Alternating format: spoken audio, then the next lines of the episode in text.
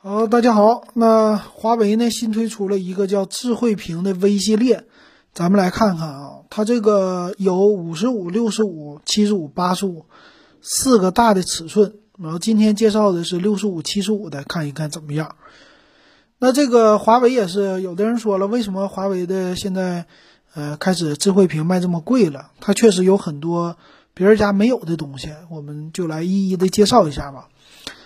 那先说它的最大的特色就是升降摄像头，有一个前置两千四百万像素的升降镜头，呃，这个镜头呢也是具有叫超广角的一个取景能力，就除了玩一些什么体感游戏啊，也可以跟家里边人视频，啊，还有呢就是屏幕，它采用的是一个全面屏的，呃，属于是上左右三个边都属于超窄边儿。底下呢是带音响的，稍微的高一点啊，就是底下的边儿。它这次的音响叫 Sound Bar，Sound Bar 呢就是一个音响的专门的一个区域，在电视的底部，并且采用的是鸿蒙 OS 的系统啊。鸿蒙系统呢说有很多，但是现在鸿蒙在手机上的应用不多啊。那它最大的特色，除了刚才说到的弹出式的镜头之外，就是它的音响系统了。还有这块屏，咱说说吧。屏幕呢，他们叫一百尼特的亮度，支持 HDR 的显示，呃，说是有莱茵护眼的认证，并且这块屏是一百二十赫兹的屏幕，比六十赫兹的强。那这个一百二十赫兹刷新率到底怎么样呢？是不是 ME，呃，那个 MEMC 的动态补偿肯定要是带这个的啊？再有一个叫蒂瓦雷的这么一个音响系统。和别人家不同，这个蒂瓦雷音响呢，说是达到七十五瓦的一个功率，这功率应该不算小了吧？它也有一个叫智能低音增强技术和三十瓦的重低音，也就是说带来一个小影院的这种感觉。因为独立的音响系统的话，你在看片儿啊还是很不错的，并且叫什么九单元的音响系统。那我想配音响的话，这个电视应该不会那么特别的薄吧？如果薄了的话，音响它出出声啊什么的，它不需要这喇叭那么厚吗？这个我不太懂啊。那它也有一个叫天空声道，说是叫垂直三 D 环绕立体声啊，这个说的挺牛的啊。但是还是要看咱们一般家里电视不敢开那么大声，毕竟住在楼里，上下都有邻居们，所以其实听音乐开大声。这个事儿不太不太靠谱哈，再有一个说是内置一千万加的曲库，这个有意思啊，还有 HiRes 那种高品质音乐，就为了让你用这套系统啊，就是音响系统，说是叫搭配蒂瓦雷尊享专区，哇，这个尊享专区让你体验这音响要不要钱呢？要不要会员呢？这个我想知道。那他也开开开展了一个，就算是说什么。开着电视听音乐，啊，你不需要用手机听音乐，用电视听，这个事儿听着挺好的。但是有多少家会开着电视听音乐？我表示一个那啥哦，呃，为什么呢？这玩意儿第一个说声挺好，但是拿它听音乐有点费电啊。再有一个说支持 K 歌啊，客厅里的 KTV，KTV 这事儿我就不多说了。这个概念卡拉 OK 啊，二十多年了。啊，到现在一直还是 K 歌，这没啥意思。再有就是看电视剧啊，说是解决你电视剧荒，它里边也是内置了系统里边的这个叫什么 AI Max 啊，有很多的电视剧和电影啊。当然了，肯定要会员，你放心吧。所以你还得花钱。还有一个叫什么畅联，这个畅联呢，又是从以前电脑连手机，现在变成了手机可以连电视。啊，说是一心二用画中画这么一个功能，其实这个也没啥意思。手机支持远程的投屏，这个远程投屏是应该是你人不在家，你也可以共享啊，这个有意思啊，这个稍微好玩一点。还有就是视频啊，因为有这个视频通话的功能，你可以跟什么别人啊，有一个 A P P 就行了吧？它这里包括儿童手表。啊，也可以直接用电视来跟对方连线，这个挺有意思的。还有一个什么叫畅联消息啊，有点类似于微信呐这些小小信息，你可以用电视啊，这个是为了家里老人吧。还有体感啊，因为有摄像头了嘛，可以玩体感的运动的游戏啊，这个挺有意思。还有一些属于是你的可可穿戴的设备，这些都投在电视上，也就是说把电视变成一个家庭的小终端。还有什么上课啊？上课的教育 APP 也可以投屏，都投在电视上来看。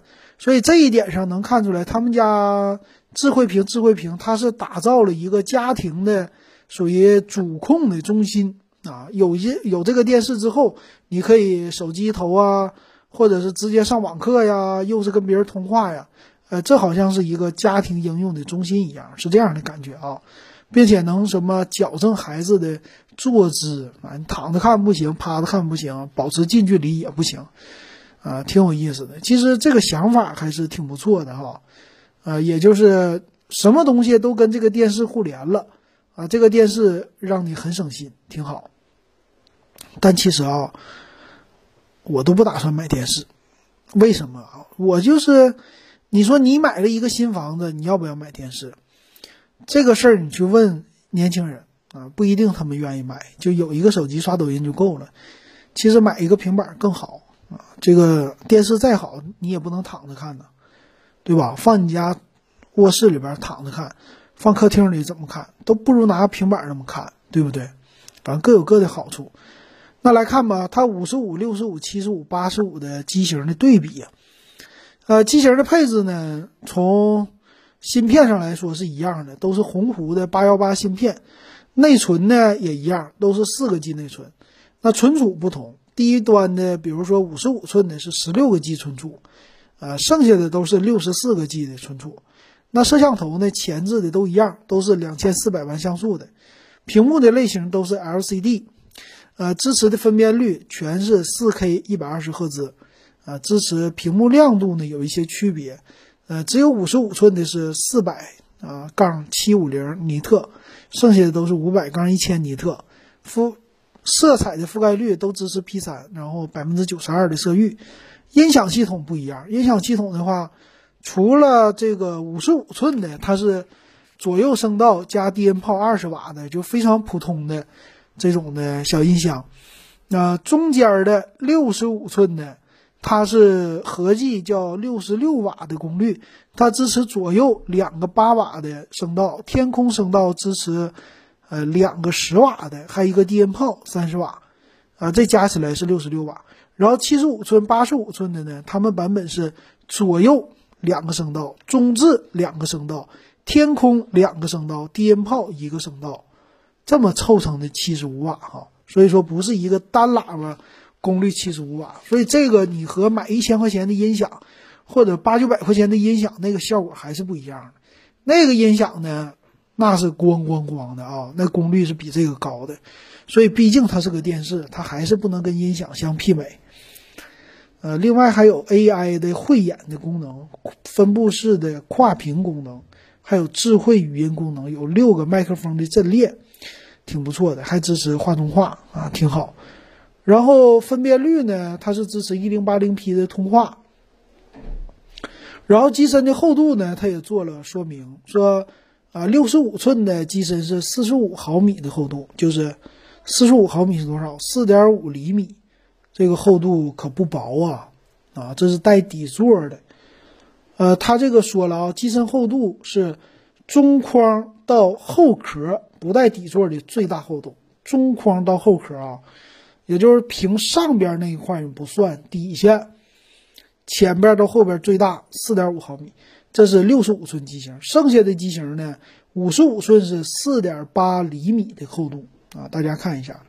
然后七十五寸是四点六厘米，八十五寸最后达到了六点五九厘米啊，六点五九厘米是挺厚的了啊。所以这电视你不要认为它特别的薄，挺有意思。那咱们来看一下详细的参数的规格啊，它用的处理器鸿鹄八幺八呢，它是一个四核，它是两个大核，两个大核是 A 七三加两个小核 A 五三啊，这个也还行吧，啊，就算是比那种传统的电视的是好了。传统电视都是四个 A 五三的核心，所以相对来说还不错。啊，制程工艺都很差，二十八纳米啊，但是给电视用够了。然后分辨率都是四 K，LCD 屏，一百八十度的可视角度。啊，内存规格它没有说啊，双频的 WiFi，蓝牙五点一都有啊，呃，并且 USB 的口带一个，HDMI 带三个，DTMB 带一个，USB 带一个，网卡带一个，呃，还有同轴，就是家里有线电视这些带，好像这样的电视都不带 DP 接口，是不是？所以说一百二十赫兹刷新率，大家就看吧啊，我买显示器的时候。它都是默认用 DP 接口，这个咱们听友啊是万能的，老金不是万能的。听友给大家说一说，就是用 HDMI 达到一百二十赫兹纯的能不能达到 HDMI 的三点一还是多少啊？为什么显卡用啊不是显示器都用 DP 接口来支持更大的刷新率？比如说一百四十四赫兹啊，为什么是用 DP 接口而不用？HDMI 接口呢，并且是 4K 的显示，那 4K 要达到一百二十赫兹是很不容易的啊。他说这个一百二十赫兹刷新率为硬件规格，屏幕最大支持，不同画面界面刷新率是各有不同的，所以你不要认为它一直是一百二十赫兹啊，这完全不同。OK，最后的耗电量官方说没说？整机的重量这个还是 OK 的啊。嗯，耗电量我也没有看到官方说这个和小米介绍的还不同。整机重量二十八公斤，还算是比较的 OK，不算是特别的重吧。呃，耗电量我没有看到。嗯，那好，那我们来看看吧。它这个有收费标准，这个我们就不多说了。看售价吧，能不能买得起就看这个了。六十五寸的版本是六啊七千九百九十九。有一些赠品啊，赠什么保温杯这些都无所谓了，还是比较贵的。七十五寸的版本一万三千九百九十九，哎，这价格真不便宜啊！谁适合买呢？就是第一喜欢这品牌，第二奔着他家音响去，第三才是这个屏幕和品牌。呃，智慧屏呢，可以看出来，其实这次华为吧，他们家走的都是高端系列，不卖便宜货了。啊，便宜货交给小米吧，华为就走高端了，反正就包装成高端的。这个你能说它不好呢？不能说。但你要说它好呢，性价比高呢，这个纯粹不对啊。所以怎么看吧？反正电视今年要全面涨价啊，因为说什么跟原材料有关系，很多家会调。但是你要买个六十五寸，花八千，我觉得还是没什么太大的必要的。